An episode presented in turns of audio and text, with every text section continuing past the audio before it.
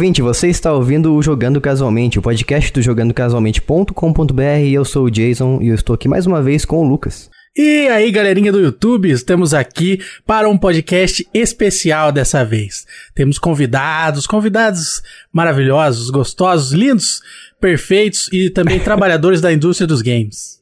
Caramba, a gente pode falar que eles são game localizators? Se colocar um Tabajara na frente, aí pode. Estamos aqui também com a game designer Bia Bock. Bu! E olá, pessoas. E com os nossos game localizators aqui, o Ricardo Douglas. Olá, tudo bem, pessoal? E também o grande Ivan Lopes. Oi, gente, tudo bom? Dois tradutores que fizeram a localização do jogo Disco Elysian, o jogo mais premiado do The Game Awards 2019. Começando pelo, pelo Ricardo aqui. Ricardo, de onde que você vem? Que, com o que, que você trabalha? Fala pro pessoal aí que não conhece o seu trabalho ainda. O que, que você faz da vida? Tá, da onde eu venho? Primeiro, eu vim da barriga da mamãe. Ah, é. tá. Mas eu moro aqui no, na Baixada Santista, né, em Praia Grande. Trabalho ah, com tradução de games há mais ou menos quatro anos e meio. Sou um tradutor é, em tempo integral desde março do ano passado. Eu abandonei meu emprego de funcionário público para me dedicar a isso. O sonho de, de muita, muita gente que trabalha com games. A melhor decisão que eu tomei na minha vida. Até, né? Uhum. Ah, bom saber. A gente vai saber mais sobre isso mais tarde. E, Ivan, fala pra gente também a mesma coisa aí de onde você vem, que, com o que, que você trabalha, o que, que você faz. Bom, eu, eu também vim da barriga da mamãe, né? Também vim da barriga Mas não, não é a mesma. Não é a mesma. ah, vocês não são irmãos. Justo. É, que fique bem claro. é outra barriga. Outra barriga, outra mamãe. Né? Outra... eu, sou de São Paulo, nasci aqui, moro aqui. Trabalho com tradução de jogos desde 2009. Antes disso eu era engenheiro, né? engenheiro eletrônico. Larguei dessa vida para me dedicar aos games. Né? Trabalho com tradução de outras coisas também, né? Trabalho com é, legendário, dublagem e literatura. Entendi. Vamos combinar que videogame é muito mais legal do que engenharia, né? Muito mais legal.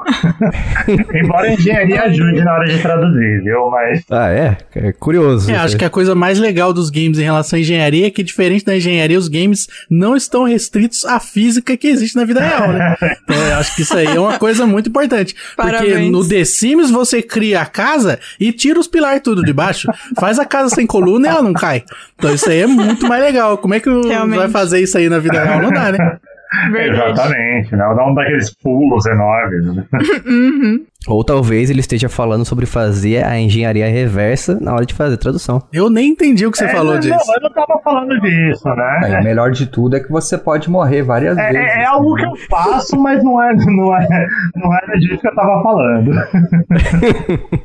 Tentando encaixar aqui de uma forma contextual. Claro. Entendi. E você que está ouvindo esse podcast aqui, saiba que a gente existe graças aos nossos apoiadores, que o Lucas vai explicar como é que você pode se tornar um deles. Se você quiser apoiar o Jogando Casualmente, você pode acessar apoia.se barra Jogando Casualmente. E se você não quiser ser um apoiador, você não precisa também. O problema é que aí você não vai receber os podcasts especiais de notícias casuais e também os bônus que a gente grava exclusivamente para os apoiadores. Toda quinzena que nós temos um novo apoiador entrando, o episódio de notícias casuais é lançado publicamente no feed para todos os ouvintes. Então você também contribui com a galera quando você apoia a gente. Então fica aí a, a dica para você apoiar a gente no apoia.se barra jogando casualmente. Só isso, se você não puder apoiar a gente, só faz o seguinte, compartilha esse episódio com seus amigos e fala pra eles o quanto você gostou, o quanto você odiou esse episódio também, você não é obrigado a gostar. Então compartilha lá com eles. E também entre no nosso grupo do Telegram, que é t.me barra jogando casualmente. E antes da gente ir pra pauta de hoje, vamos fazer o Jogando com a Sua Mente, que vai ser da Bia, e ela vai fazer o favor de nos explicar aqui o que, que significa o Jogando com a Sua Mente. Esse jogo, jogando com a sua mente, é basicamente uma pessoa traz um jogo misterioso e várias dicas, e o resto dos integrantes precisa descobrir que raio de jogo é esse. Que raio de jogo. E a gente tá aqui hoje pra testar ah, os conhecimentos dos dois convidados aqui, pra ver se eles são gamers mesmo. Macacos me mordam. Vixe, Vamos lá, Bia, vai lá que o jogo é seu. Vai que o jogo é teu. Iba.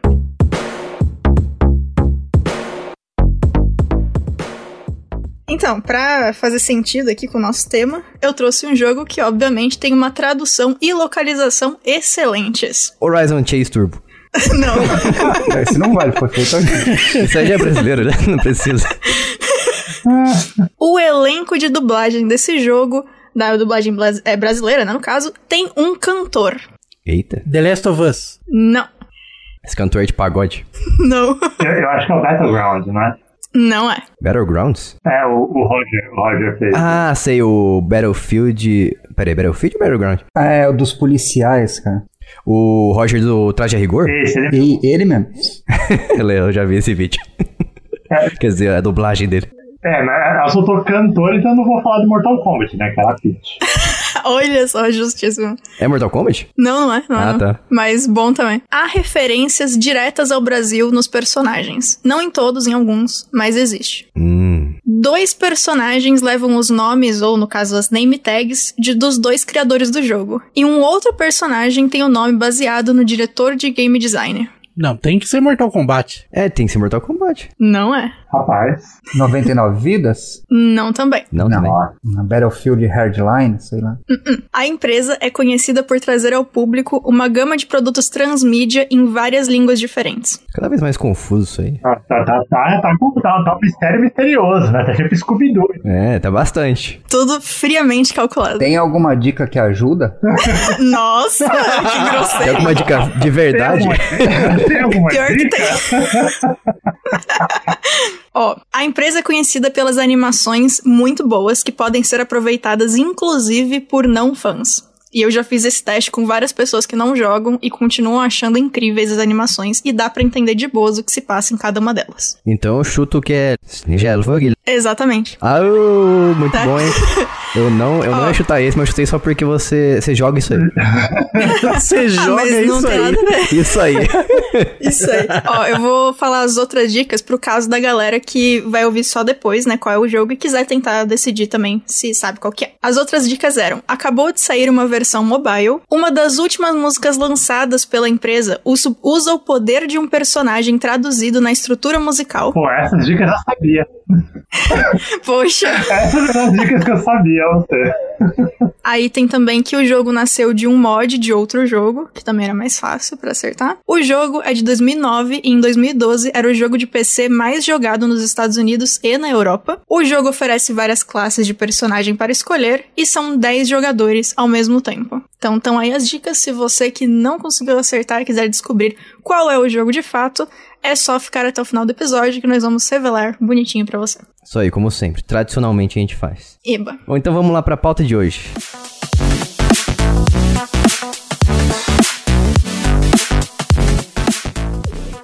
E estamos aqui hoje em cinco pessoas, estamos em uma- um mutirão de pessoas, uma multidão de gente, para falarmos de localização de games. Eu começo com a pergunta aqui lançando a braba. Localização de games é a mesma coisa que tradução, porque vocês falaram no começo aí que vocês são tradutores. Não, tradutor é a profissão. Ah, sim. Tradução e localização são coisas bem distintas. A tradução você vai traduzir no sentido literal o que está escrito lá. A localização você vai adaptar a ideia, a semântica daquele texto para a sua cultura, para a sua região. Você vai transportar a, a- a alma do texto para o seu idioma. Eu consigo ver muitas vezes isso daí em filmes, porque às vezes eu coloco o filme dublado com legenda.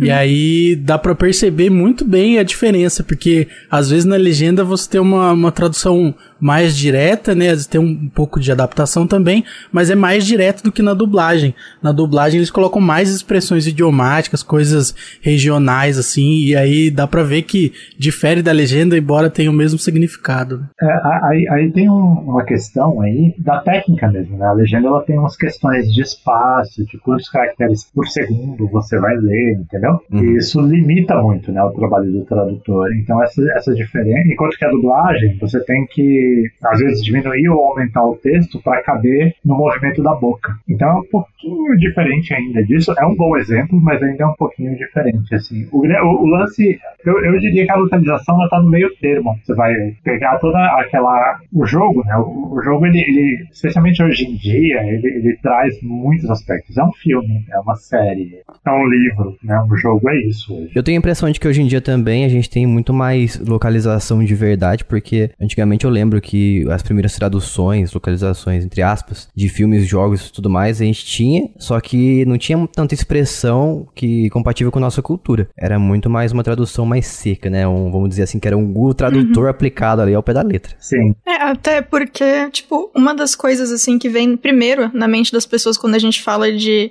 tradução ou de dublagem boa acaba sendo Yu Yu Hakusho, né? Porque marcou muita gente justamente por usar essas gírias, esses bordões, etc, que a galera se, tipo, se identificava. É, exatamente. Assim, uma coisa que eu falo, que é o que pauta os meus trabalhos é, esse jogo ele tem que sair daqui como ele tivesse sido feito no Brasil. Ele foi escrito no Brasil, ele vai sair desse jeito. E aí o desafio é você balancear isso, né, para não ficar ridículo. É. Tem que saber o que você tá colocando, porque às vezes uma coisa é muito regional, então eu posso colocar uma coisa que só se fala aqui em São Paulo, é, ou que só se fala, sei lá, em Manaus, por exemplo, e vai continuar inacessível para boa parte da população. Né? Então, o meio termo aí, o quanto você adapta e o que você mantém, e como você adapta respeitando a cultura original, é, é o grande desafio. É tipo você chamar, sei lá, um cara no jogo de, de macho, de cabra, alguma coisa do tipo assim, que não é uma coisa tão conhecida nacionalmente, né? Uma coisa mais regional, sei lá, do Nordeste, esses locais assim, do Brasil. Se você faz isso mal feito, você vai gerar gerar um, um efeito negativo, sabe? Uhum. Ou vai ser engraçado, um negócio que não era pra ser engraçado, uhum. ou, ou, vai, ou vai soar preconceituoso, que é um, é um risco. É, tem que tomar muito cuidado com isso. Hoje em dia, né, qualquer coisa ofende. Eu acho que é o Lucas que tava assistindo recentemente um anime que tava misturando várias, várias linguagens do Brasil, vários sotaques diferentes. Eu nem lembro qual era o anime, acho que era Ataque do Titã. Era Attack on Titan. O, a personagem, ela tem um sotaque que ela é tipo, do interior, assim, na história. e aí, só que aí o pessoal misturou um monte de coisa. Ficou legal. Misturou, tipo, tem misturado de Minas, Rio Grande do Sul, tudo misturado o personagem falando. Mas ficou legal, não ficou ruim não. É, é uma solução interessante, porque eu sou tradutor do japonês, né? Olha só. E, isso é um desafio, assim, porque lá você tem os, os dialetos, né? Uhum. E o grande dialeto aí é o de Osaka. Essa moça, eu, eu, eu lembro, é a da batata, não é? Aquela que fica comendo batata. Isso, essa mesmo. E é, ela tem um, um, sotaque mesmo, né, na, na fala dela. E, e, a tendência na tradução é, é, usar. Tá sendo superado agora, mas se usava muito o sotaque do interior para esse tipo de, de dialeto né, japonês. E é uma coisa que ainda bem, felizmente, ultimamente o pessoal tá, tá percebendo, né, que isso não é uma, uma adaptação legal. Particularmente nos jogos, especialmente porque eles não são dublados, né, para português. Assim, alguns títulos são, mas uhum. proporcionalmente são poucos. Eu prefiro criar uma, um traço de fala. Hum. Ou uma palavra esquisita que só aquele cara fala, ou uma estrutura esquisita, sabe? É, o que é no masculino ele fala no feminino, que nem a gente fez. Eu fiz junto com o Ricardo num, num projeto recente. Algum traço de fala que deixa a fala dele diferente. Uhum. E não um sotaque existente, sabe? Porque isso gera um efeito desagradável, na verdade. Na ideia, ah, não, é legal. Mas quando você coloca uhum. em prática isso escrito, não, não fica bacana. Osaka é aquele pessoal que tem um, uma forma de falar mais parecido com, sei lá, jogos do, do Yakuza, por exemplo. Pessoal brabo. É, o pessoal que fala meio bravo sempre, meio empolgado. É o pessoal empolgado, é o pessoal empolgado. Boa é, tradução. Eu acho muito legal o jeito que eles falam. Sempre dá uma energia na hora de você assistir alguma coisa que eles estão falando. dá uma energia. Dá vontade de sair batendo todo mundo. No shonen é essencial isso aí, né? Já, sempre. É. Lembra? Vocês chegaram a assistir um anime antigo, tá? Agora entregando a idade. X. X? Só X? Só X, era um X. Não, nunca vi. Nesse anime tinha um cara que ele era um monge ele era de Osaka, né? Claramente de Osaka. Ele falava gritando, sabe? Tipo, era muito estereótipo. É, mas é um estereótipo divertido. Não sei se eu devia estar falando isso, mas eu acho divertido. acho xenofobia aí, que bonito. O cara chinês fala zoando os japoneses. Ah, tá certo. tá certo. É, eu queria aproveitar que você falou da língua japonesa. E em Tokusatsu, principalmente, acontece muito aquele esquema que, por exemplo, a pessoa tá fazendo a legenda e aí, por algum motivo completamente aleatório, existe uma palavra que a pessoa resolve que ela não vai traduzir, que é muito melhor colocar a palavra em japonês e colocar três linhas de texto na tela pra pessoa ter que pausar o, o Tokusatsu pra ler. Nossa, horrível. É. e eu queria saber se, tipo, como que vocês fazem para remediar isso quando vocês sabem que, tipo, por exemplo, tem uma palavra lá que as pessoas acabam conhecendo, mas mas que vocês sabem que é melhor traduzir, porque, enfim. Pra ficar mais fácil, pra não precisar dessas coisas assim, ou se às vezes tem palavras específicas que vocês deixam passar por algum motivo ou outro. Tem muitos termos, assim, que ele, o anglicismo dele já tá consolidado, que nem é buff, debuff, é, Hum, é difícil você ver alguém traduzir esse tipo de termo. justo. Porque ele já tá tão conhecido daquela maneira que se você traduzir, o jogador se perde. Ele não reconhece mais. Ah, ok. Então tem essa parte assim do anglicismo. Às vezes o anglicismo assim, na minha opinião, né, de profissional, quando bem utilizado é uma ferramenta muito poderosa. Há quem diga o contrário, quem não gosta, quem abomine anglicismo, fala não, você tá localizando, você tem que localizar tudo. É, o Ivan. Mas eu acho que bem utilizado é ele é ele é muito bom, facilita a vida de todo mundo, não só de quem tá traduzindo, né, do jogador também. Uhum. Eu, eu sou contra, eu discordo dessa, dessa visão do Ricardo pelo seguinte, assim, existem os jogadores, assim, tem, tem um, a Blizzard, quando ela resolveu traduzir o World of Warcraft, foi muito criticada pelo multiplayer, né, que eles traduziram para multijogadores. Uhum. Eles falaram o seguinte, eles falaram, olha, é, a gente entende, né, que os jogadores estão reclamando, só que essa, essa tradução aqui, ela está sendo feita para quem vai começar o jogo. Então quem tá jogando vai estranhar. Ah, sim. Mas o, o fulaninho que pegar num controle agora e começar a jogar, a primeira coisa que ele vai ver vai ser multijogadores, não vai ser multiplayer. Uhum. E, e isso, a gente tem essa profissão hoje graças à Blizzard, que fez isso. É, de fato. Uhum. Porque esse foi o primeiro passo que trouxe os jogos para o Brasil traduzidos, né? Foi, foi o grande primeiro passo. Não que não houvesse antes, havia. É, tinha a Brasoft, né, a saudosa. Microsoft e tal. Mas assim, do jeito que é hoje, de, de jogadores exigirem o jogo traduzido, isso veio com a Blizzard, veio com os MMORPG, né? Veio de- depois de 2015 pra cá que isso aconteceu. Uhum. Uhum. Essa fala, né, da, da Blizzard foi, teve um impacto muito forte pra mim. Então eu, a minha postura é de traduzir tudo e de evitar ao máximo notas de rodapé, evitar ao máximo deixar coisa no original. Claro, existem alguns termos que sim são colocados, Uhum. Existem coisas que os clientes pedem, né? O estúdio fala, não, isso aqui, por exemplo, antes de vir aqui falar com vocês, eu estava traduzindo um jogo e tinha uma, uma, uma observação de que level up tinha que ser, deveria, se possível, ser mantido level up em inglês. Você pode dar um spoiler de qual jogo que é? Não, não posso. é, então pediram para manter. Falei, beleza, o cliente tá pedindo, é isso aí que vai ficar, não tem problema. E realmente level up é um negócio que todos os jogadores atuais conhecem. Uhum. Uhum. Porém, a minha postura enquanto tradutor é de traduzir tudo, tudo e mais um pouco. Uhum. Entendi. É importante colocar que não tem um certo e um errado, né? Sim. É. Tem essa postura de colocar, não, é, eu quero que o jogo seja como se tivesse feito no Brasil. O Ricardo tem a postura de, não, eu acho que o anglicismo, é, é, eu tô traduzindo para os jogadores, os jogadores não vão se perder, assim. Nenhuma delas está errada. Os caras tipo os Jason Ming aí, que são da, da UX, da Wii, é, Da eles da têm Wii. muita mania de, de fazer aí umas interfaces sem levar em consideração o fato de que às vezes o texto vai aumentar de tamanho. É, E aí depois o programador é que tem que se virar com isso aí. Verdade. Entendeu? Tem que pegar. O texto não é aquele que Lore Y que ele colocou ali e não vai caber o texto que de fato vai entrar ali. Como é que isso funciona às vezes em interface de jogo, que eu acho que deve ser uma coisa até talvez mais fechada do que isso, do que de repente um desenvolvimento mobile, alguma coisa assim, que eu tô mais habituado, Jason também. Por exemplo, level up. Se você for traduzir isso para português, vai ficar muito maior. Que é tipo, sei lá, subiu de nível, fica muito É. maior.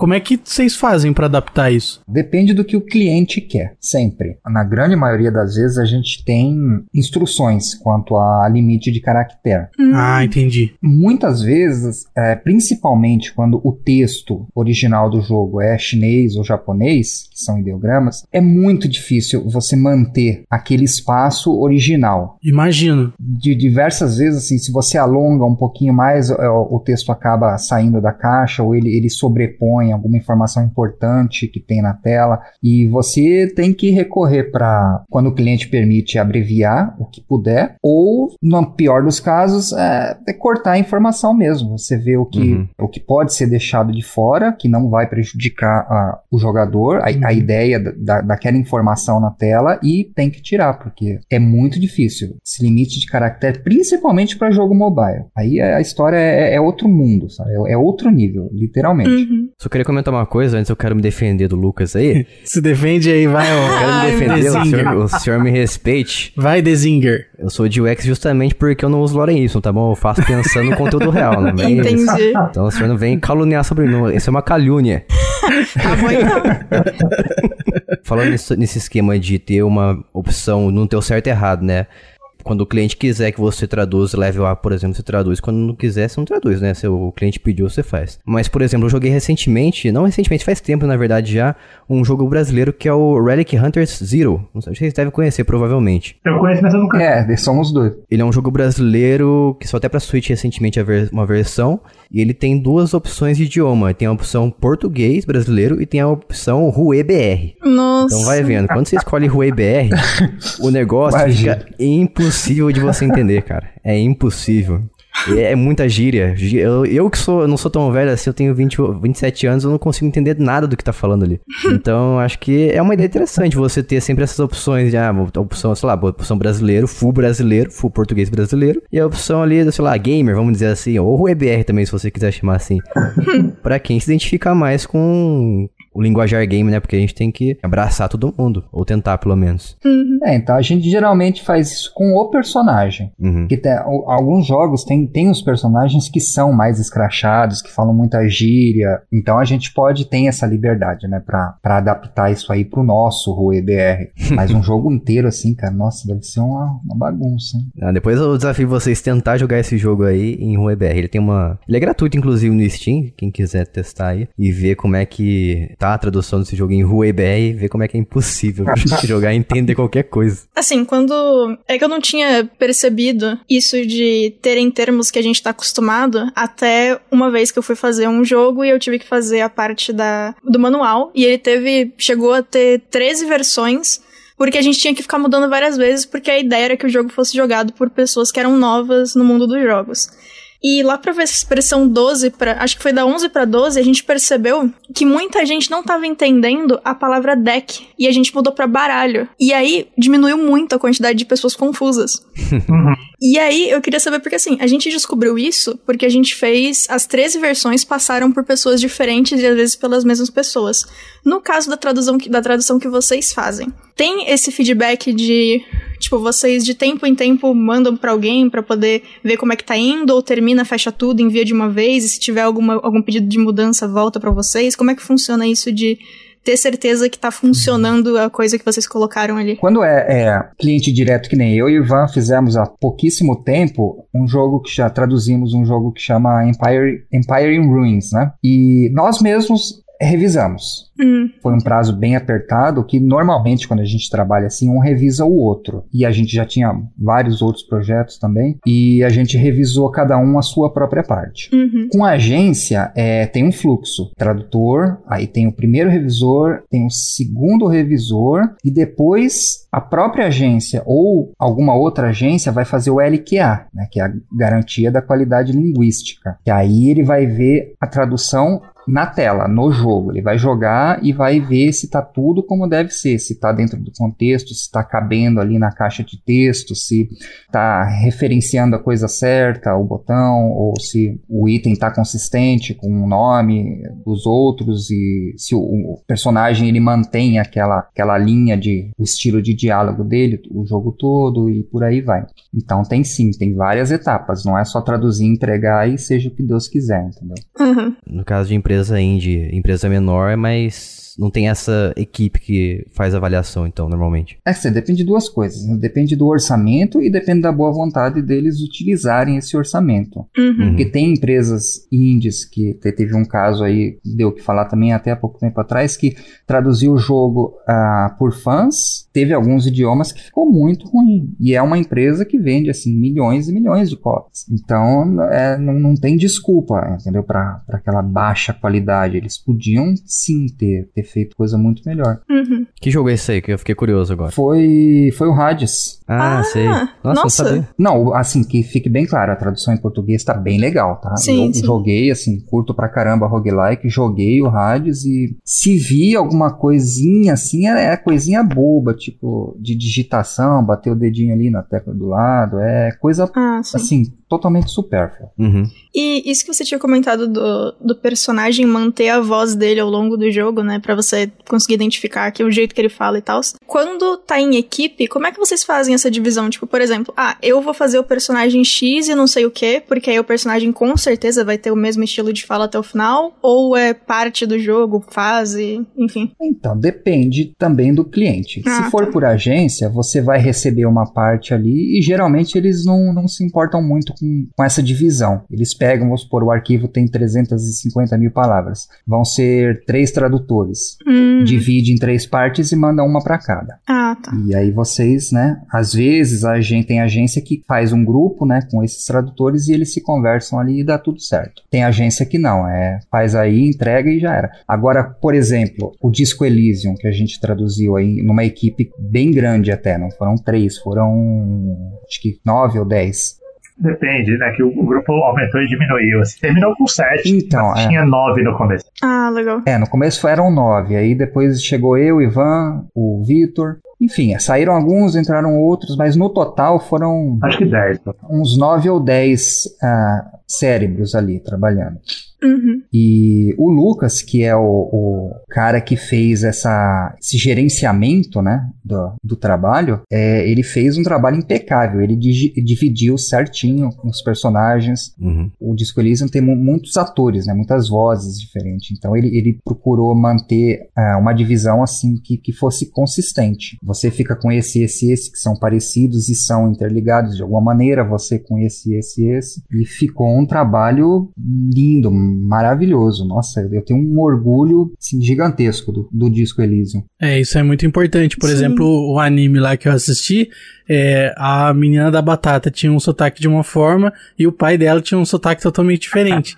que era mais o interior de São Paulo, assim. Ah, Então, não, não- ninguém se conversou ali, fizeram e, e saiu diferente um do outro. E a audiovisual tem esse negócio também que às vezes você manda metade da série para um tradutor, metade para o outro, e eles não se conversam, sabe? Ah, então sim. Muda o estilo no meio. Que Isso que o Ricardo falou, né, das agências, acontece bastante, assim. Então, quando você trabalha em agência, o ideal é procurar, se você não tiver uma forma de conversar com os outros tradutores, né, porque nem todas as agências abrem isso. Tem, tem agência que abre e tem agência que não. Exato. Tem algumas ferramentas. Às vezes você tem um guia de estilos. É, um- é um- é literalmente um guia de estilo. Ele vai te dar um guia de como o personagem fala tal. E você vai trabalhar de acordo com aquilo. Você tem glossário, né? Para traduzir as mesmas palavras da mesma forma. Só que você tem que manter um, um- Você não pode fazer muita acrobacia, né? Quando você não tem contato com os outros tradutores. Agora, quando você tem, já rola. O Disco Elysium que o, que o Ricardo comentou, por exemplo, é um jogo gigantesco, né? Ele é basicamente o Senhor dos Anéis mais o Hobbit vezes dois Nossa. tamanho de palavras. Caramba. É, é isso. Rendeu então, hein? Gente. É um projeto longo. É um projeto desse tamanho é raro, né? Então, por exemplo, quando eu tô, tô liderando equipe, alguma coisa, eu procuro fazer uma, uma divisão, e eu acho que é o processo mais comum, tá? Que é uma divisão de UI, né? Então, ah, você vai ficar responsável por UI. Então, aquela pessoa ou um grupo de pessoas vai ficar responsável pelo UI. Ah, aqui são os diálogos, aí eu separo. É mais comum separar por Pra cenário. ficar claro aqui o que que é o I é a interface de usuário. Exato, desculpa. e aí, o, o- é de novo, né? Aquele caso de palavras que você está acostumado e vai que vai. Então, por cenário e o estilo de fala de cada personagem, um mini guia de estilos, que não precisa ser nada enorme, é mais assim, ah, fulano fala formal, fulano usa de, fulano usa essa marca de fala aqui, tipo, ele fala tipo, sabe? Esse tipo de coisa. Uhum. Uhum. E Disco Elysium, aliás, que é, que é um jogo que ganhou o jogo do ano de 2019 ou 2020, não me lembro. 2019. Naquela época ele não havia sido traduzido ainda, né? Só tinha Não, lançado pra não. PC. Não, a- o trabalho de tradução começou em 2020 e durou o ano Uhum. todo, né? Caramba. São mais de um milhão de palavras ali. Meu Deus. Nossa. E Eu, eu não, não participei desde o começo. Eu entrei na, na, na equipe, me convidaram em junho, Uhum. maio, junho, qualquer coisa assim.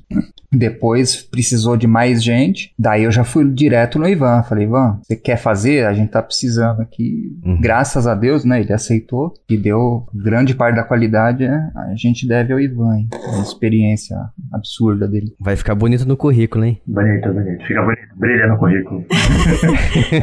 E assim, eu tenho uma pergunta porque eu recentemente, hoje, na verdade, eu acho, eu tava assistindo uma série e tem uma personagem que o apelido dela é Care, C A R-E. E eu nunca tinha visto essa série antes com a legenda em português ligada. Eu resolvi colocar, porque a gente ia falar de localização, por que não, não é? A pessoa que traduziu, traduziu care como a palavra em inglês care. Cuidado. Exatamente. É, na verdade, cuidar. É.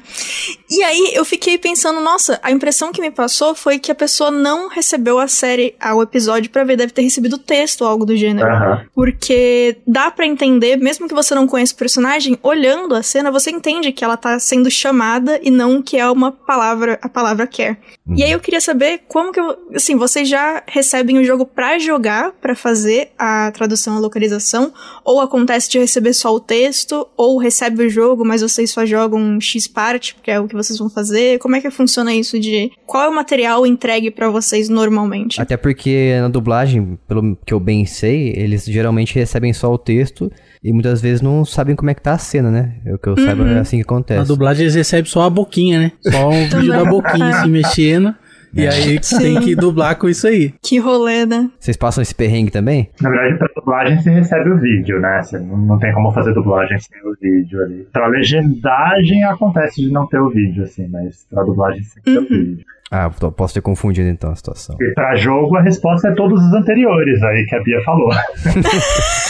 Recebe tudo, tá tudo na sua frente ali. Cara, é de, de vez em quando a gente recebe o jogo. É. Hum, Tem cliente que manda pra agência e a agência manda pra gente o jogo. Tem cliente que não manda, que nem o Ivan falou. Comumente, né, vem um guia de estilo, é, mas Ah, nem sim. sempre vem. Mas quando a gente recebe, e eu pelo menos, quando eu recebo o jogo, eu, eu separo várias horas pra eu jogar antes de traduzir, Ah. né? Você não vai Ah, jogar sim. depois que traduziu. Ah, legal. É, então, antes de, de começar, por exemplo, eu, eu trabalhei num point and click super legal aí, pouco tempo, e eles me mandaram o jogo. Então, eu jogava, por exemplo, o capítulo 1 e procurava aquele texto e traduzia. Aí Uhum. jogava Ah, o legal. capítulo 2 e fui assim até o fim, porque você tem a, a noção exata do que a Uhum. pessoa tá falando, pra quem ela tá falando, pra quantos ela tá falando Uhum. o contexto. Então é, é maravilhoso. Quando isso acontece, sai um trabalho muito, muito bonito. Que legal. Então vocês dois jogaram o Disco Elysium até o final. É, no caso do disco, a gente- o jogo já tinha sido lançado, né? Quando a gente É. começou a, a traduzir. Ah, sim. Uhum. A gente já tinha jogado. É que o, o que a gente está querendo dizer é que assim, acontece de tudo. No caso de jogo que já foi lançado ou que está quase pronto, você recebe o jogo. Às vezes você pode receber o jogo pela metade. Uhum. Às vezes você recebe só materiais de referência, sabe? Arte conceitual, é, sei lá, o conceito do personagem, o conceito do jogo. Já aconteceu de eu não receber nada, de jogar uma planilha do Excel no meu colo e falarem, traduz aí. Se vira. Direto isso Nossa. Nossa senhora. E como que vocês fazem nesse caso? Principalmente, é, eu vou usar o exemplo da língua inglesa, mas porque assim, tem muita palavra que é complicado de você saber exatamente o que, que quer dizer. Ou até, por exemplo, you, como é que você vai saber se, dependendo de como tá, se é Uhum. pra mais de uma pessoa ou se é uma pessoa só? Como é que funciona essa parte? Então, aí entra a parte da um pouco, assim, a experiência conta muito. Quanto Ah, mais sim. você faz, mais você tá habituado, você é, é videogame, então é, ele tem meio que um padrão, né? Uma estrutura. Justo. Tem a interface, tem o diálogo, então você se acostuma. Mas isso acontece sempre. Às vezes tem lá um open e você não sabe se é abrir, Hum. você não sabe se, por exemplo, um kick, se é no imperativo, se é no, no infinitivo. Confunde bastante, sim. Hum, Acontece. Pô, no, no Disco Elysium mesmo, tinha várias vezes a gente pegava a planilha de um- dos diálogos de um personagem e tinha um lá, tipo, escrito I don't. Uhum. Poxa, isso pode ser uma infinidade de coisas. sim. Você- Então você tinha que procurar o que foi falado antes, quem falou e, e sobre o que falou, Uhum. Pra você responder aquele I don't. Porque lá no, no, no- inglês funciona uma maravilha. Uhum. Agora aqui a gente, ah, o português brasileiro é uma língua muito mais complexa. Muito, muito mais. E a gente também não tem nem o gênero neutro aqui, que é uma coisa terrível Uhum. Quando você está traduzindo. E a gente também não tem esse you que é você, vocês, entendeu? Não, é, é, é horrível. cara. Assim, a gente tem que rebolar bastante. Nossa, interessante. Normalmente vai ter uma planilha de perguntas e respostas. Ah, sim. Pra você jogar lá, e aí o desenvolvedor, quando e se tiver boa vontade e tempo, ele vai responder. é, bem que fique bem claro. Quando e se ele responder. Nem sempre acontece. Esse pessoal desenvolvedor aí é complicado mesmo, viu? O pessoal desenvolvedor é um, é um povo safado. Não fala nada, né? Oh, Mas, mas o, o, o, o simples de, o paraquedas aí, né? O centro de seguranças é o processo de LQA, né? Que nem que o Ricardo. Uhum. No final do processo, deveria sempre ter alguém que vai testar o jogo com a tradução, né? Colocada. E aí você vai, vai pegar isso daí, porque vai estar um Wii U e vai ter 50 pessoas lá e tá, sabe, tipo, você, aí é a hora de corrigir. Uhum. Ainda não existe uma, uma padronização, né? Essa padronização ela tá chegando, porque essa indústria, né, da indústria da localização, ela é recente, ela tem aí cinco anos, do jeito que é hoje. Uhum. Antes era feita de outra forma, com outros parâmetros. Do jeito que hoje, ela tem cinco anos, então ela tá ainda alcançando aí, né, amadurecendo, ela tá aí se desenvolvendo. Então, eu tenho observado assim um, um cuidado maior com, com LQA, um cuidado maior em seleção de tradutores. Cada vez mais tem empresas tratando com um pouco mais de seriedade e cuidado, porque tem muita coisa envolvida. Tem questão de linguagem inclusiva, Ah, tem questão de acessibilidade, tem questão né, de adaptação cultural no sentido, num cuidado que o linguista também vai ser responsável por pensar em coisas que, tipo, no Brasil a gente não tem tanto, mas em um país, sei lá, árabe, você vai ter uma questão religiosa. Uhum. Tudo isso está nas mãos do linguista ali, da equipe que está cuidando da adaptação linguística do jogo. Então esse cuidado ele está crescendo. É, E tem a questão agora também que tá, tá crescendo de uma forma espantosa, é o gênero neutro. Sim, Uhum. sim. Que no inglês eles usam they, Ah, é? que pode ser tanto é, eles quanto é uma pessoa que não é nem he nem she, é they. Uhum. Só que a gente não tem isso aqui. Aliás, é uma coisa engraçada você ter falado isso aí, porque eu, eu já vi pessoas escrevendo assim, she barra day, e eu pensei, ué, a pessoa tá se referindo a si mesmo como mais de uma pessoa? É, não, tipo, é, o gê- Não, é tipo, eu, eu não sou nem he nem she. Exemplo, binário. falar, ah, eu sou o Ricardo, mas eu não sou nem ele e nem ela. Uhum. Eu sou, sei lá o que que eu sou, porque é, a gente não tem isso aqui, não, não existe um gênero. Na, na verdade, a gente- existe, existe um manual né, de linguagem inclusiva, ele ainda está em construção, né? Ele está em construção. É, eu ia falar isso. É, tem a galera que escreve com X, só que o X está sendo rechaçado por conta dos disléxicos, né? É não inclusivo. Ah, por favor. É não inclusivo. É, mas aí tem gente que tá usando o E, tem gente que tá usando o U, mas é uma coisa em discussão. Uhum. Mas o E já não funciona, porque ele é o gênero masculino. Ah, não, é, mas aí vai entrar, a cara vai entrar.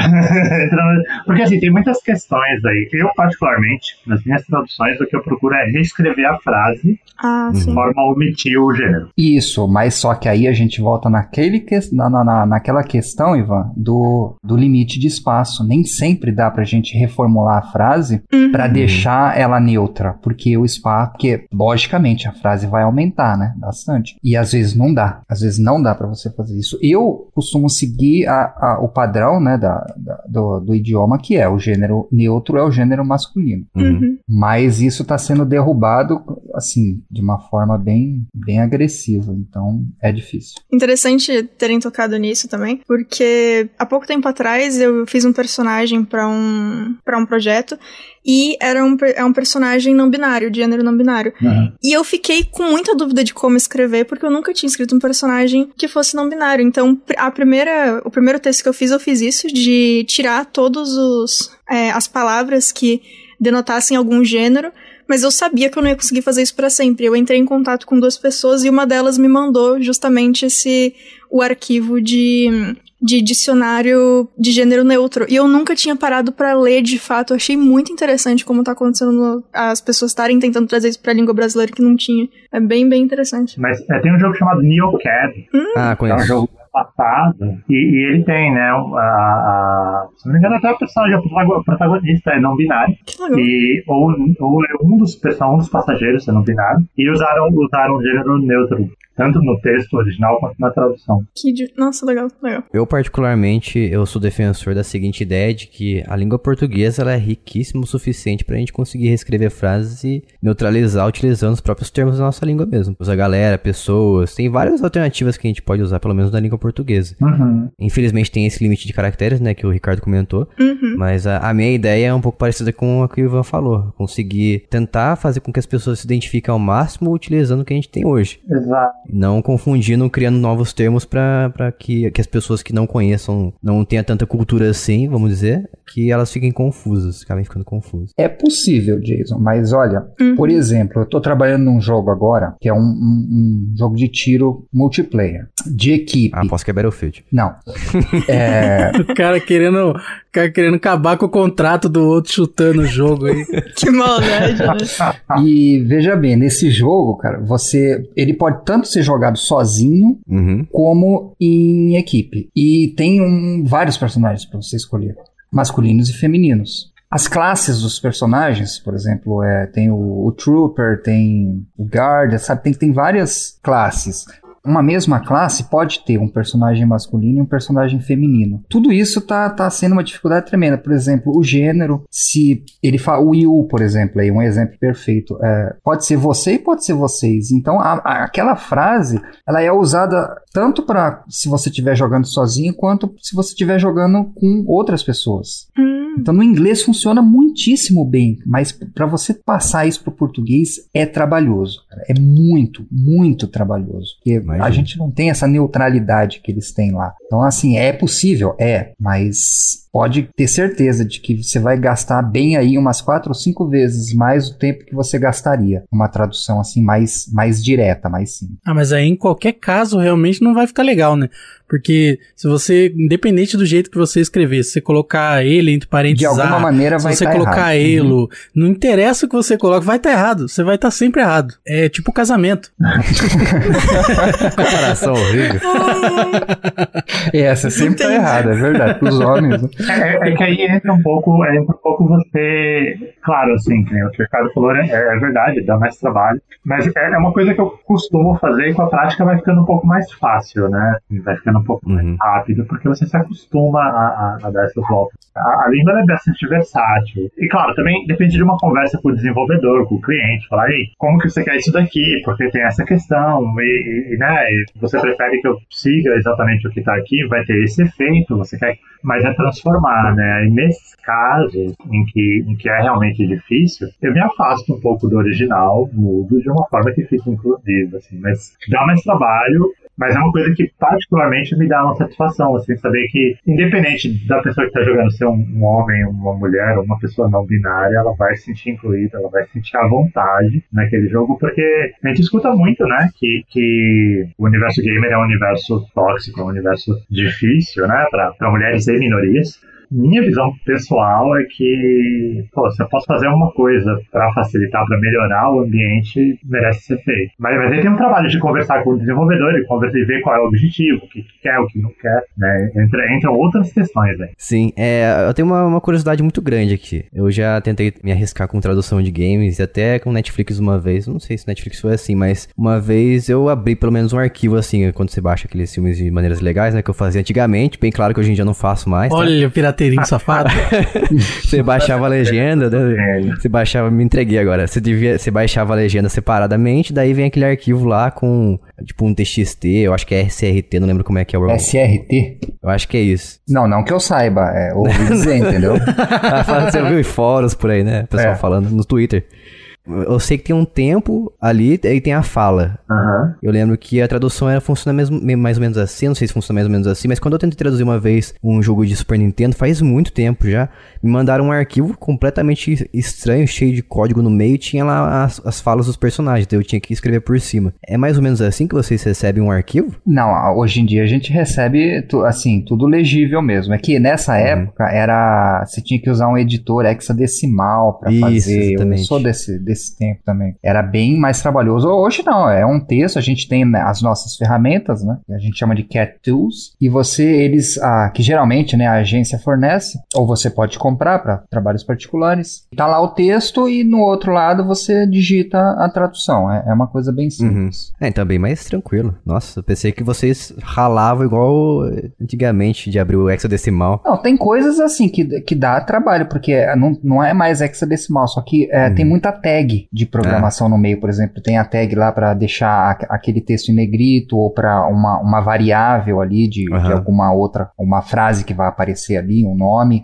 é, uma quantidade e você tem que deixar isso tudo na, na ordem correta Uhum. da- dentro daquele, daquele segmento. Então é, ainda tem um pouco dessa parte. assim. Aqui o Disco Elysium tá dizendo que ele leva 41 horas pra você jogar 100%. Então vocês tiveram que jogar ele 100%? A gente jogou na revisão, né? Então, assim, eu, eu, acho que todo mundo já tinha jogado antes, né? Quando a gente começou a traduzir, todo mundo já tinha jogado sem vistas à tradução, assim. A gente jogou. Uhum. Ah, sim. O, o Disco Elysium foi um projeto meio incomum em vários sentidos, né? Então, quando ele apareceu, literalmente todo mundo já tinha jogado e já gostava do jogo. Uhum. É, a gente teve esse ponto a favor também, né? Assim, ou não, né? Porque a expectativa da tradução era muito grande, muito grande. Uhum. E a gente tremia na base mesmo ali, pra, pra- durante o processo, porque a gente sabia que o povo tava esperando uma coisa muito legal. Responsabilidade, né? Um jogo que ganhou prêmio e tudo mais. Né? Mas depois eu quero, eu quero ver a game tag de vocês aqui, quero ver se vocês jogaram 100% mesmo, hein? vou lá, vou lá verificar depois, carteirinha game. Ai, ai. É, eu, eu ainda tô tremendo, né? Porque eu- ele foi lançado agora. Foi lançado, o Final Cut foi lançado dia 30, né? Então, PlayStation 4, né? é, ainda não, não passou a tremedeira, não. Ainda quero muito jogar esse jogo ainda mais porque é- foi vocês que traduziram, então. Olha, valeu. Quero ver de perto o trabalho de vocês. Se gosta de RPG, vai fundo, cara. é- Ó, eu gosto de RPG, mas eu vou falar pra vocês que eu não gosto de ler. Ai, ai. Então, se fosse um RPG, você tem que ser um RPG, pra mim tem que ser um RPG que tenha o mínimo de, de diálogo possível. Se ficar enrolando bastante, eu não, eu não consigo. O Jason é contra a leitura, gente. Então, o Disco Elysium você, você é, é totalmente contrário, que é um RPG point and click, nem combate tem. Nossa, é, É, ou seja, você vai ler, ler, ler, ler e ler. meu Deus. E só. é, É, daí complica um pouco. é, é isso. Mas agora fazendo uma pergunta aqui sobre mais pessoal sobre vocês aí. Qual que é o jogo mais legal que vocês veem à mente que vocês já localizaram? Que ele- Legal. não, é, não é puxando sardinha, não? Não, cara, não, porque eu quando, eu, quando eu vim pro projeto, ele já tinha se tornado um dos meus jogos favoritos de todos. Que legal. Então, pra mim foi muito bacana participar disso, porque eu tava traduzindo, assim, um dos meus três games dos sonhos. né? Então foi, foi bem bacana. Olha, ó, o Disco Elysium, sem dúvida, tá entre eles, mas Uhum. o mais legal mesmo assim, eu não posso falar porque, né, Compromete? tá sob contrato de confidencialidade. Ah, então ainda está por vir. É, Entendi. lança em junho, mas mesmo depois que lançar, eu não vou poder falar porque a agência é assim, você não pode falar nunca. Entendi. Ah, sim. Não, tudo bem, a gente espera receber ele aí e poder avaliar ele também. Eu conheci o, pelo menos o trabalho do Ricardo, né? Eu não cheguei a jogar o Disco Elysium, que é o jogo que o, o Ivan, é o único jogo que eu sei que ele, que eu conheço que ele traduziu. Mas o Ricardo, ele, eu cheguei, eu conheci o trabalho dele através de um beat'em up indie, não lembro o nome da desenvolvedora agora. E- É Secret Base. Isso, exatamente. Eu acho que ela é chinesa, não é? Não, é americana, eu Americana? acho. Pelo menos o cara falou comigo em inglês. Nossa, eu jurava que era uma empresa chinesa.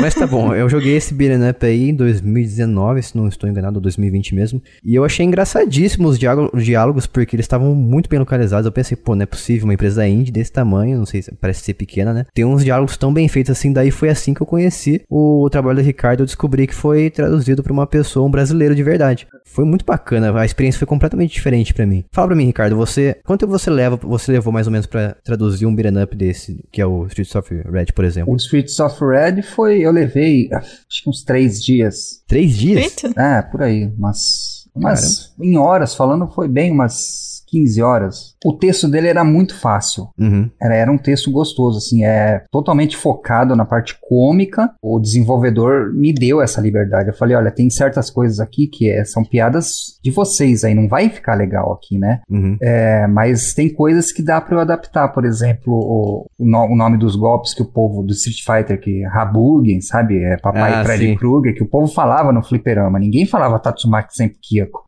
Sim. Então eu falei, bom, dá pra gente usar isso aí. E que bom que acabou ficando legal, né, cara? É, é um jogo muito, muito bacana. Eu fiz ele em 2017. Foi o meu primeiro trabalho pago, esse jogo. Primeiro centavo que eu ganhei com tradução. Eu fiz ele em paralelo, né? Que eu trabalhava ainda é, na prefeitura. E, e eu fiz esse, esse trabalho em troca do jogo. Uhum. Ele achou bom, né? O pessoal elogiou e ele falou: olha, então, como forma de agradecimento, de agradecimento, toma aqui 50 dólares. Cara. Eu falei, nossa, aí é quando. é, converteu, né, o PayPal, Aham. eu vi cento e poucos reais, 170 reais. Eu falei, caramba, não é que isso funciona. Se fosse hoje ia ser mais ainda, hein? Falei, pô, será que dá pra. Aí eu, aí eu fui atrás pra ver, é, dá pra viver disso, né? É, Uhum. Como é que a pessoa faz? Porque até então eu achava que um tradutor era um cara que ficava dentro da empresa. Sim. Que a Nintendo tinha os seus próprios, todo mundo tinha os seus próprios tradutores. Aí conheci, né, o mundo freelancer e fui atrás. é, graças a Deus eu, eu sempre fui bom, né, em português, sempre estudei bastante, sempre gostei de estudar. Como eu já falava inglês, né, é, eu estava desesperado também, né, para arrumar um trabalho que eu gostasse de fazer, não um trabalho que eu precisasse fazer. É importante, né? Cara, foi a melhor coisa da minha vida, assim, quando eu descobri que isso é uma profissão e que eu era capaz de exercer essa profissão, foi um, um- assim, eu comecei a viver daí Uhum. pra frente. Mas precisa de, de, sei lá, alguma coisa do tipo assim, licença pra você exercer esse tipo de profissão? Ou pode ser competente o suficiente em português e é no idioma que você está localizando, por exemplo? Você precisa ser tradutor juramentado para textos legais, fora isso não. Hum, É, legais que eu digo os de lei, é, não divertidos. E, mas assim, o comum, eu me sinto um, um- um estranho, um estranho no ninho, porque o comum é, é um cara tipo o Ivan, assim, que tem é, 300 faculdades, 400 MBA, 687 cursos de especialização, Caramba. é, eu não tenho. é, eu, eu sei, eu sei, eu tenho assim, eu domino ah, os idiomas, Uhum. e- só que eu não tenho papéis, né? Eu nunca Uhum. me formei. Eu cheguei a começar a faculdade, mas parei. Por isso eu me considero uma pessoa assim muito de muita sorte, porque Uhum. a gente tem bastante hoje em dia aventureiro, né? Que com amigos meus já falaram, pô, passa um trabalho aí pra mim fazer, só pra dizer que eu fiz. Aí eu falo, pô, Nossa. legal, e como é que você pretende fazer? É, Você tem, né, uma ideia do, do panorama, como é que funciona? Não, é, eu sei, falo umas palavrinhas aí de inglês, dá pra me virar. Nossa. Então, isso, infelizmente, tem muito, tem muito, infelizmente. É, não que a pessoa não sirva pra isso, mas, Aham. gente, vamos conhecer primeiro, vamos estudar bastante, porque você até pode conseguir um ou outro trabalho assim, só que se você fizer ele mal feito, você não vai conseguir outro. Fica marcado Uhum. sempre. Você fica. É, então, o, o melhor currículo que existe é o bom trabalho. Você faz um trabalho bem feito e, e que é elogiado, que é reconhecido, é você supera essa etapa do, do diploma da universidade. Uhum. Porque, é, na verdade, o diploma é um diploma, entendeu? O que é, independente, você pode estar lá dentro e não aprender nada e ter o diploma. É, acontece muito isso. Muitas coisas na vida são assim também. É, mas enfim, o Ivan também pode falar um pouco sobre isso aí, que ele tem bem mais experiência que eu, há alguns anos aí. O Ivan é a formação em pessoa, pelo jeito aí. Exagerou. É, é que ele é humildão, tá, gente? Ele é muito humilde. Mas é, eu, eu concordo totalmente com o que o Ricardo falou, né? Assim, na verdade, os aventureiros eles são um problema porque acaba contrabalançando né, a qualidade dos jogos localizados que a gente tem e acaba afastando né, algumas pessoas da tradução dos jogos. Então, E queima a gente que vive disso também, né? Uhum. Sim, e, e aí você vai pegar, sei lá, o primeiro, vamos supor, Jason nunca jogou um jogo traduzido, vai jogar hoje. O jogo aí foi mal traduzido, não vai querer. Se ele fala inglês, ele já é um cara que não vai mais fazer questão nenhuma. assim. Eu conheço muita gente que fala inglês, mas joga os jogos traduzidos, sabe? Porque é divertido, porque é legal, porque Uhum. é bacana, quer queira, quer não, você, você vê, né, aquela, aquela, aquela história toda na sua língua, assim, tem, tem Se piada identifica bastante. Sim. Exato. Então acaba tendo uma influência forte, né? Assim. E uma coisa que eu reparo muito. Bom, uma coisa que eu falo sobre tradução em geral já há um tempo é que um tradutor ele precisa conhecer bem a sua língua, não a língua estrangeira. Uhum. É, exato. Porque o, o que está sendo consumido é, é, é o português, não é o inglês. Exato. Uhum. Então, sei lá, você vai ter, sabe, você, você vai ter door. Ah, beleza, door, eu sei o que é door. Assim, cara, como que você vai traduzir isso? Às vezes, claro, no caso, nesse caso eu peguei um exemplo simples, né, porque foi o primeiro que veio à mente, mas às vezes você tem cinco, seis palavras para a mesma coisa. Uhum. Qual palavra você vai escolher? Isso vai ser definido pelo seu conhecimento da sua língua, né?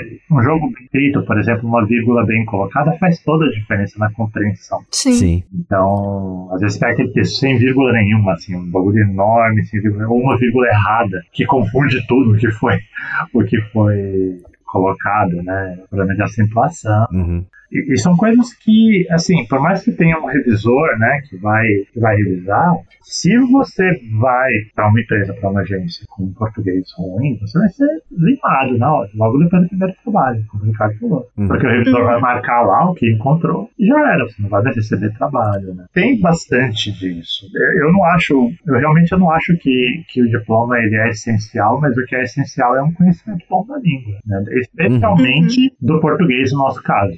Uhum. Português, é verdade, português, é, por favor, né? português brasileiro não é tão bom assim, não. Nossa, não mesmo. Exatamente. Falar em tradução ruim, eu vivo pegando tradução e a gente pega vários jogos pra analisar, né? E eu costumo jogar em português pra ter captura de tela em português. Aham. Eu acho que faz mais sentido. E muitas vezes eu pego um jogo e o que eu mais vejo de errado, por exemplo, assim, botão voltar, em vez de, de voltar, tá escrito atrás ou costas. É, Nossa. acontece.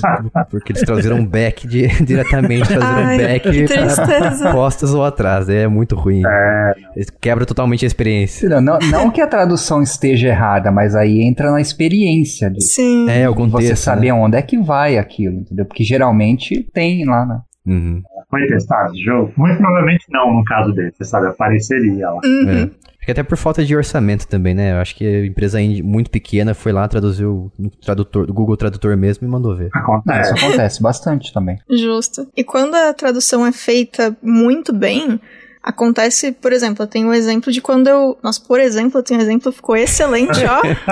Maravilhoso essa frase. Como a gente acabou de falar aqui, que o brasileiro não sabe No português. português. é. Não, detalhe, eu sou a pessoa que corrige o português dos outros. Eu mandei essa agora, parabéns pra mim. Viu? Todo mundo erra. Ah, tá bom, ninguém vai usar você não. Só no privado depois. Eu vivo escrevendo coisa errada também, fora da tradução é outra coisa. É. Mas assim, um exemplo que eu tenho é quando saiu o jogo Detroit Become Human, eu comecei a jogar em inglês e aí eu vi que tinha dublagem e a legenda em português e eu mudei pra português. E assim, o Detroit é um jogo muito grande. Ele tem 5 mil páginas de roteiro. E a tradução é tão boa que os meus pais e os meus avós sentaram pra ver o jogo várias vezes. legal. Eles estavam perto e eu tava jogando, eles ouviam a voz e eles surgiam do chão pra poder assistir.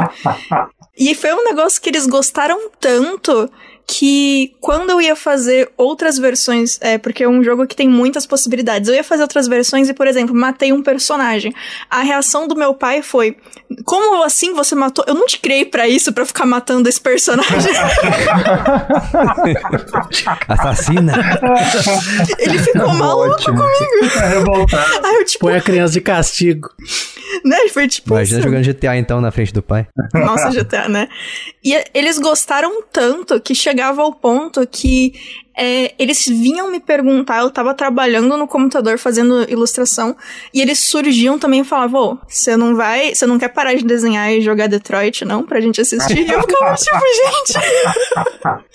Que legal. E foi uma experiência muito legal. Porque, assim, várias outras vezes anteriormente eu jogava algum jogo e ficava, nossa, meu pai ou a minha mãe iam gostar muito dessa história, mas tá tudo em inglês, ou tudo. no- tá tipo japonês com legenda em inglês, eles não vão entender, que, tipo, que pena, né? E aí o Detroit abriu essa porta e depois disso, jogos que tinham.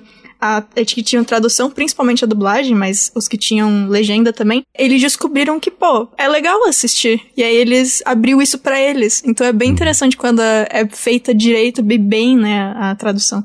Inclusive, parabéns pro pessoal que traduziu as 5 mil páginas de Detroit, porque ficou tudo muito bom. É muito, muito bom mesmo. Haja tempo. É, Esse é o elogio que todo tradutor quer ouvir, cara. Tô tomara É, é mesmo. Detroit é uma boa novela. Pra gente encaminhar pro encerramento aqui, a última coisa que eu peço pra vocês aí, dê uma dica pras pessoas que querem ingressar na área, como é que elas podem fazer, mesmo que não seja uma coisa que dê lucro na primeira vez, né, no primeiro trabalho igual o Ricardo não esperava que aconteceria, que dica que vocês dão pras pessoas começarem, pessoas amadoras? Pra quem tá começando, antes de dar a dica, eu vou fazer um apelo. Por favor, pelo amor de Deus, não façam de graça. Por favor. Pô, eu já tava pensando em fazer de graça aqui já. Não só isso Olha prejudica só, a pessoa, que ela, que ela vai estar trabalhando de graça. Já foi, já começou bem a dica então. É, isso prejudica muito a gente também. Uhum. Porque ah, o desenvolve... ah, isso acontece de, das- do- dos desenvolvedores das agências é, pagarem menos pra gente, porque tem quem faça de graça ou até, sei lá, por um preço muito menor. Uhum. É, não vai sair um trabalho bom e prejudica assim a indústria no geral. O jogador, nós tradutores, o desenvolvedor, prejudica todo mundo.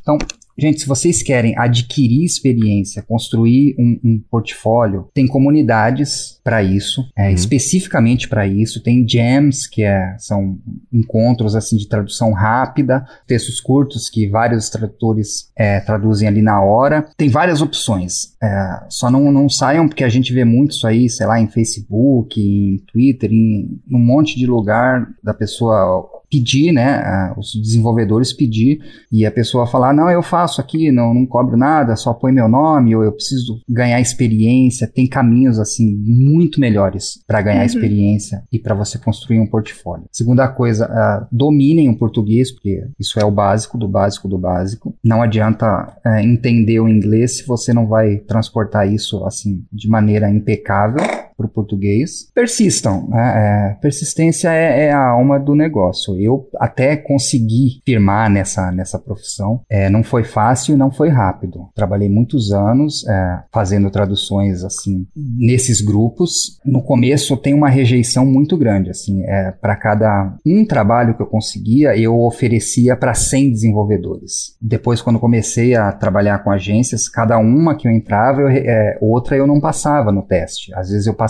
em duas e não passava em outra. E isso para mim era o fim do mundo. Eu falava, não, eu não, eu não presto para isso, é, eu preciso fazer outra coisa, eu não sou bom, eu não consigo. E adquiria um pouco mais de experiência, depois de seis, sete meses, repetia esse teste e passava. Então, assim, não desista, estude e não se desvalorize. Uhum. Eu acho que é o principal. E preste atenção na aula de português, né? É, Não só no português, né? Sempre, né? Já era para ter prestado, porque se o cara tá querendo entrar agora no mercado, já terminou a escola. Eu, eu diria, eu diria mais ou menos a mesma coisa que o Ricardo, né? Assim, estuda em português muito. Mas quando eu digo estudar português, não é ir lá na gramática e ler a gramática, né? Porque isso você, na verdade, pode consultar quando você quiser, mas leia, né? Leiam livros. De tudo quanto é tipo, porque eu costumo falar que para um tradutor não existe conhecimento inútil. Eu já usei frase do Chaves em tradução. Sensacional. Adoro. Eu já usei Raul Seixas, já usei música do Raul Seixas em tradução, sabe? Tipo, Aposto que as pessoas gostaram. foi, assim. Então, é, tenha muito contato, consuma, né? Muita cultura. Jogue videogame em português. Assista filme em português. Dublado e legendado.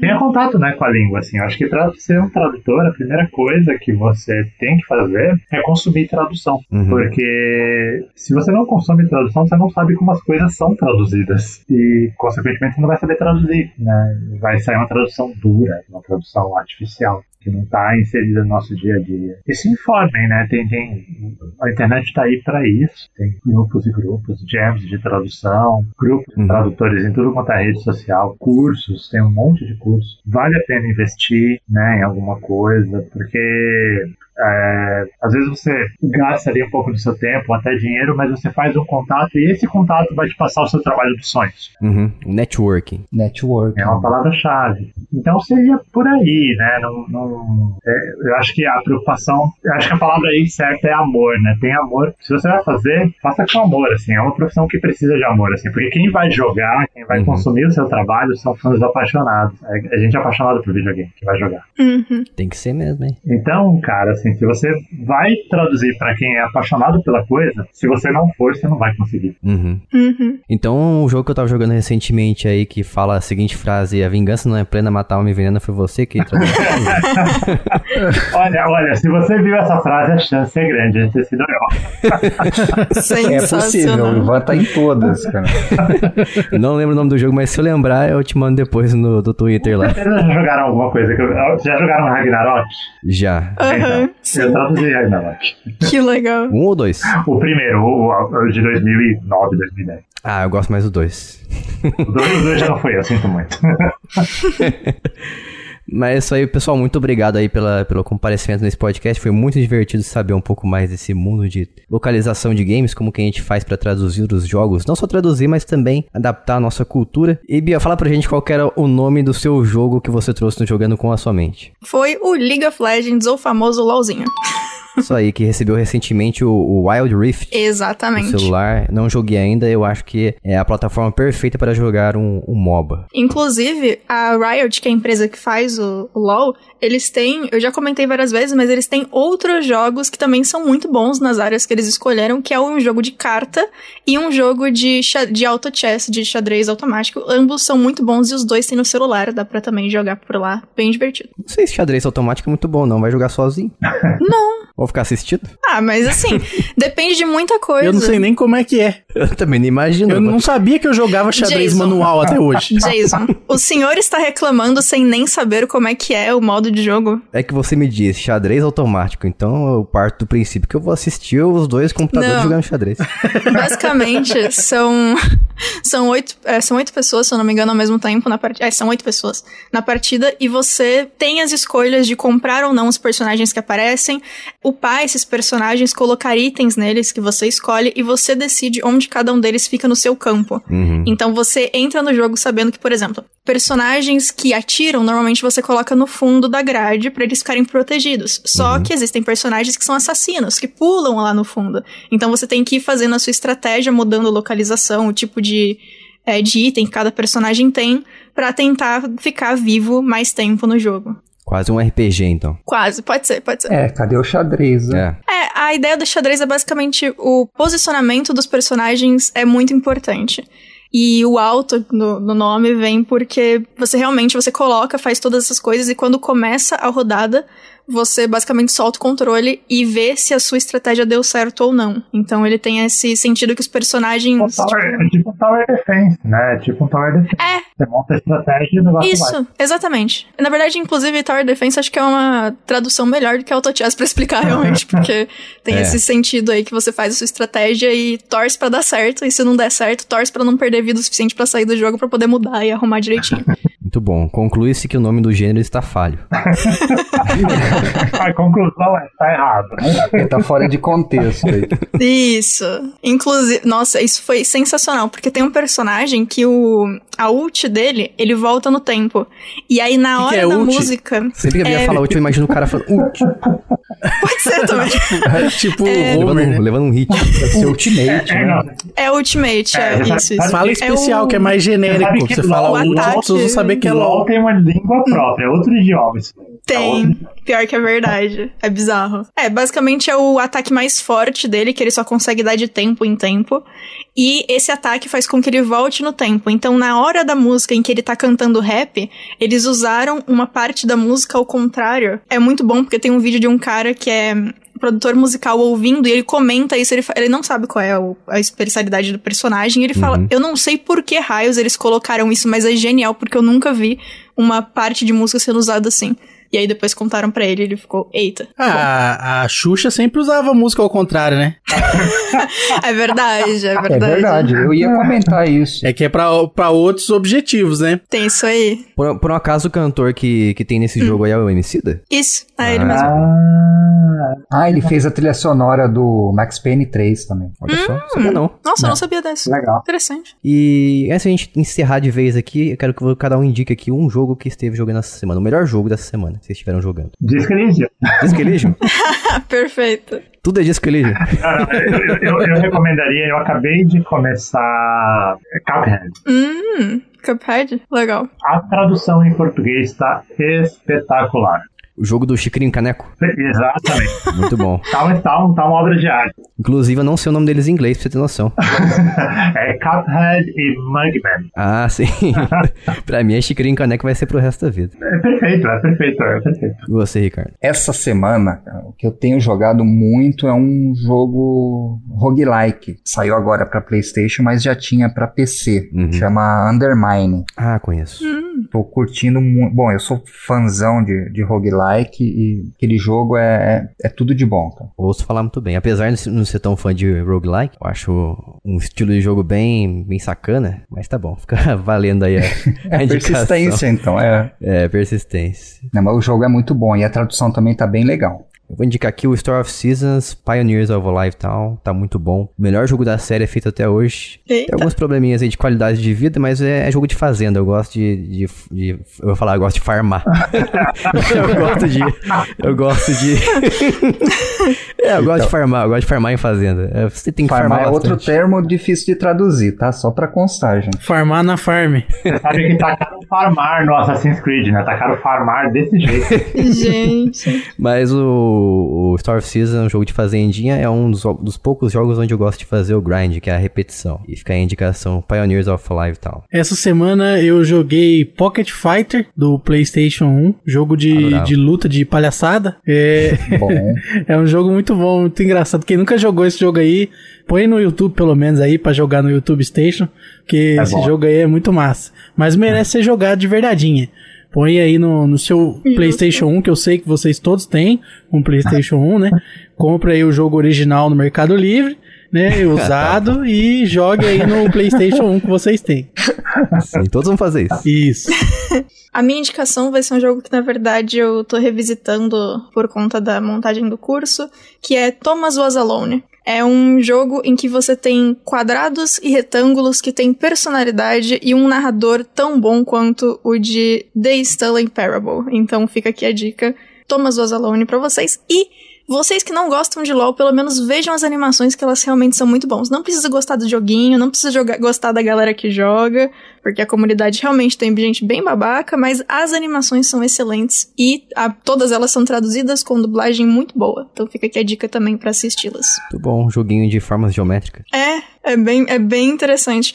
O fato deles conseguirem fazer você se importar com os sentimentos de quadrados e retângulos é incrível. Que legal. Curioso.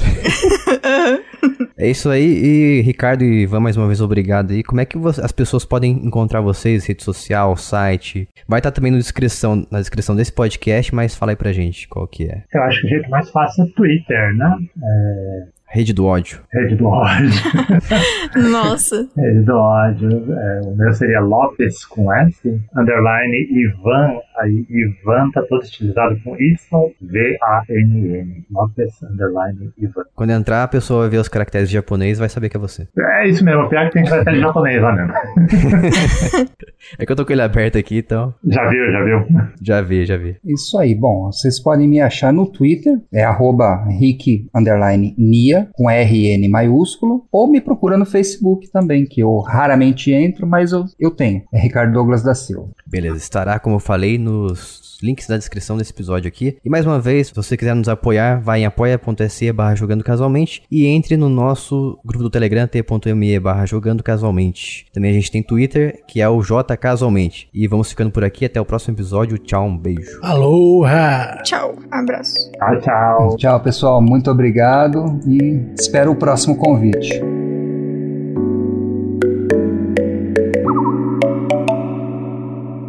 Este podcast foi editado por mim, Jason Minhong. Edita eu, gmail.com.